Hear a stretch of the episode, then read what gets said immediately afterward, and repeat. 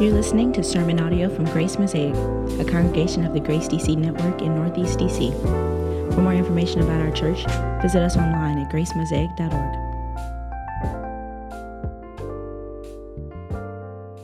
Yesterday, I was going to the grocery store. I was making a Costco run, as I am prone to do when Vanessa is not at home.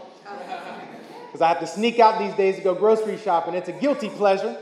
But as I was on my way to Costco, I saw a man walking down the street, and he was wearing a black t shirt with bold white letters on it that said this message I belong here. And for the rest of the day, I began to meditate on that message. I belong here. And as I thought about it, uh, I, I, thought of two different messages that are coming through those words I belong here. And that phrase is, is a resistance, it's a, it's a, a sort of declaration in a world of estrangement, but it's also it's, it's sort of a plea. I belong here in a world and in an age where people so are made to feel their otherness. And they are pushed to the margins by people who say, You are forever a stranger. You don't belong. That message, I belong here, is meant to push against that sense of otherness. I belong here. It's also a plea. It's a plea for others to recognize you, to acknowledge you, for someone to ease the pain of your loneliness or your sense of invisibility, like no one sees you.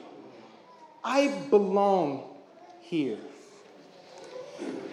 As the Apostle Paul brings the letter to the Romans to a close, he punctuates his teaching on the righteousness of God in the gospel with a series of teachings that the church would actually practice the righteousness of God. He wants them to see their identity as a set of practices to live up into. This is a stature to rise up into. And one oft overlooked gem in this series of teachings comes from chapter 15, verse 7. Therefore, welcome one another as Christ has welcomed you for the glory of God. He holds it up, hospitality, welcome, as a practice, an enduring practice of God's people. Paul is saying if you identify as one who has been welcomed by Christ, then it is, it is imperative that you become, you become the kind of person who welcomes others, who offers welcome. And it begins with the family of God, but it grows and overflows to anyone. In fact, the Greek word for hospitality it literally translates love of strangers. A beautiful thought. You think about it though, the first time Adam opened his eyes and saw God's face and experienced Eve's companionship and immersed himself in the beauty of a creation untouched by sin's corruption, he thought, I belong here. And though humanity lost the reality of belonging, the fact is we have not lost the desire for belonging. So inescapable is the desire to belong that people would even advertise it on their t shirts. I belong here. Therefore, welcome one another as Christ has welcomed you for the glory of God. It sounds simple enough until you realize that Paul does not leave welcome open to interpretation. If you look at the text, look at the text, mark the words, as Christ has welcomed you. If he were in Texas, he would say, as Christ has welcomed y'all, because it's plural. All right? Think about this. Think about this. The, the welcome, it's, it's a whoso. Look at the guest list of Jesus. It's a whosoever guest list. It's filled with sinners, tax collectors, prostitutes, adulterers, drunkards, gluttons, murderers, betrayers, and assassins. And that's before you get out of the pages of Scripture. On his guest list are the least of these and the littlest of these, none of whom could reciprocate or return the favor in 10,000 lifetimes. His guests were not pleasant or grateful, but they were still welcomed. So staggering is the welcome of Jesus that it seems impossible to live up into this model, doesn't it? We might immediately think something like this How can I possibly fit this into my busy life? I have an intense job, I have kids, I have good excuses. And of course, the answer is you can't. You can't fit this into your life. But that's not what Paul's asking you to do. That's not what Paul is commanding the community of faith to do. Paul is not asking us to fit hospitality into our lives. He's saying that hospitality is an essential of the Christian life around which you build everything else. There may be other things that need to go, there may be other things that you try to fit into your life on the margins of your life if it's possible, but hospitality is not one of those things. Welcome is not one of those things because welcome is at the center of Christian identity and Christian community. It's a non negotiable. God has planted this network in this city so that we would bear witness to the grace of God in Jesus Christ and nothing bears witness like welcome. Hospitality communicates kingdom reality. Hospitality communicates kingdom reality. Jean Vanier, who just recently died, was the founder of L'Arche. Now, I don't know French. I know repertoire. I, I know baguette. Uh, I'm limited, y'all. I'm, but l'Arche is French for the ark. And Jean Vanier architected this series of communities that welcome the disabled and gives them a place to live and work to do. A pioneer, a modern pioneer in, in showing Christian hospitality. And this is what he once said. He said, Welcome is one of the signs that a community is alive. To invite others to live with us is a sign that we aren't afraid, that we have a treasure of truth and of peace to share. And he's right. Welcome is witness that we are alive in Christ, that we have no need to fear in Christ. We don't have to fear the other. We don't have to fear running out. We don't have to fear not knowing what to do or how to hash it out. We don't need to fear. Sharing is witness to the abundance of truth and peace we have in Christ. When we welcome the stranger, we show that we are not strangers to God. Our posture and practice of welcome shows that we intimately know God and God's ways. And mission is the result, y'all. Mission is the result of living from this identity. I have been welcomed by God. The hospitality of God has utterly altered my existence. That's why I live. And listen, our homes are so much more than private spaces for us to unwind. From the very beginning of God's community, Christian homes were sites of kingdom advancement, and our tables were locales of love in extending hospitality, you may think you're saying, Come over for a visit. But what your guest hears is, You're worth the effort. And isn't this what Christ said to us? In his death, in his burial, in his resurrection, in his life, in his ascension, in the outpouring of his spirit, in the promise of his return, he said, You're worth the effort. And it's from a deep, resonant understanding of that welcome He's extended to you, that you have the resources to give yourself away, to open up to the other. Listen, many people will begin their journey to the Lord's table starting at your table.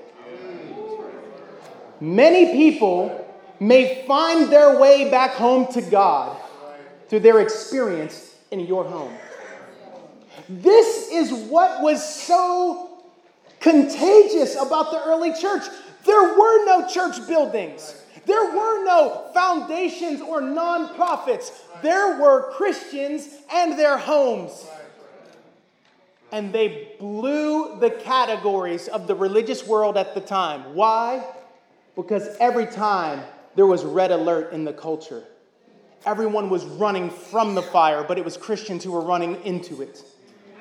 Everyone else was taking care of themselves and out for self preservation, but it was Christians who were free to not care about themselves, to forget themselves, because they could have a mind full of the other, knowing God had a mind full of them.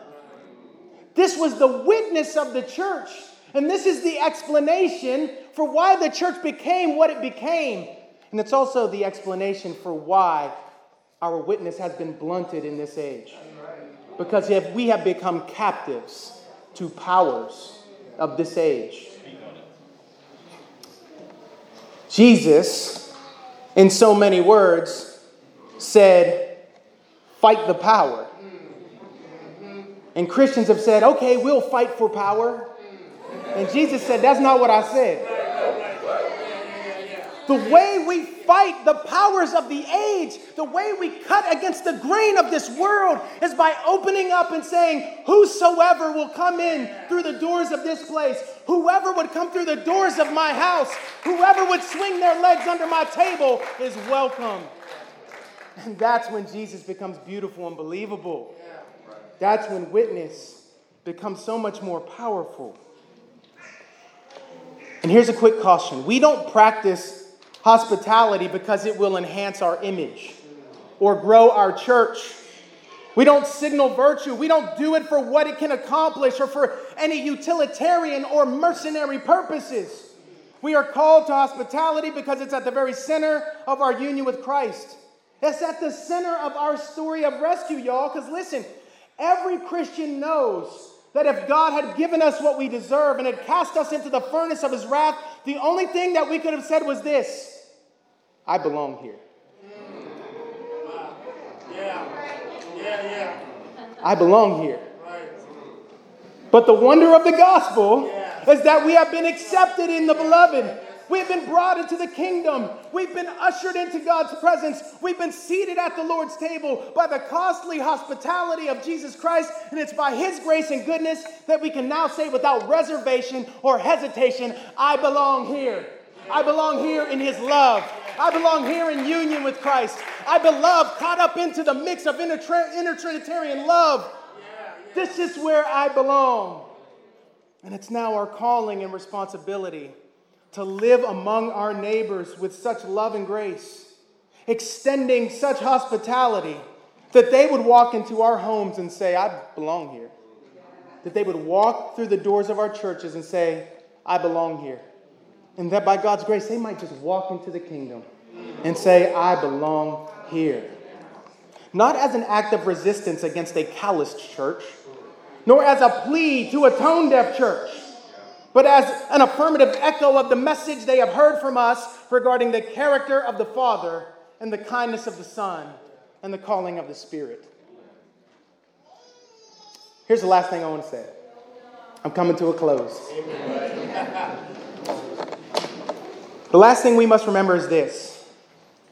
Once you have looked into the gospel and have seen Jesus as your host, you must look into the faces of people and see Jesus as your guest. I'm going to say that again.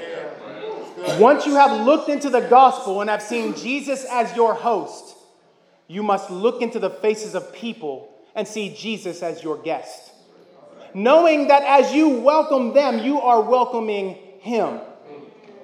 He said in Matthew 25, As you did it to the least of these, my brothers, you did it to me. On that day, when we stand before Him, He's going to ask us the question. He's going to separate the sheep from the goats on the basis of what we did with Jesus as He showed up in the form of the people around us. It's not about your quiet time or how much theology you know. It's about what you did with Jesus in the form of the people around you. Think about it. Name it. It even shows up with the little people running around this church. When the Cheerios are spilled. Jesus, what you doing knocking the Cheerios over? You might slow down a little bit. When you're walking down the street, hey, could you help me get something to eat? Jesus, I got a busy schedule right now. I got work to do. Hey, I'm feeling really lonely. I need someone to help me. You know, Jesus, I just I just can't deal with you right now. How we treat the lived, real people in our lives is how we treat Jesus. Let us see the opportunity to welcome Christ in the faces around us. And if we do that, we will truly bear witness to what God is about in the gospel. Let's love our crooked neighbors with our crooked hearts. Amen. Let's pray.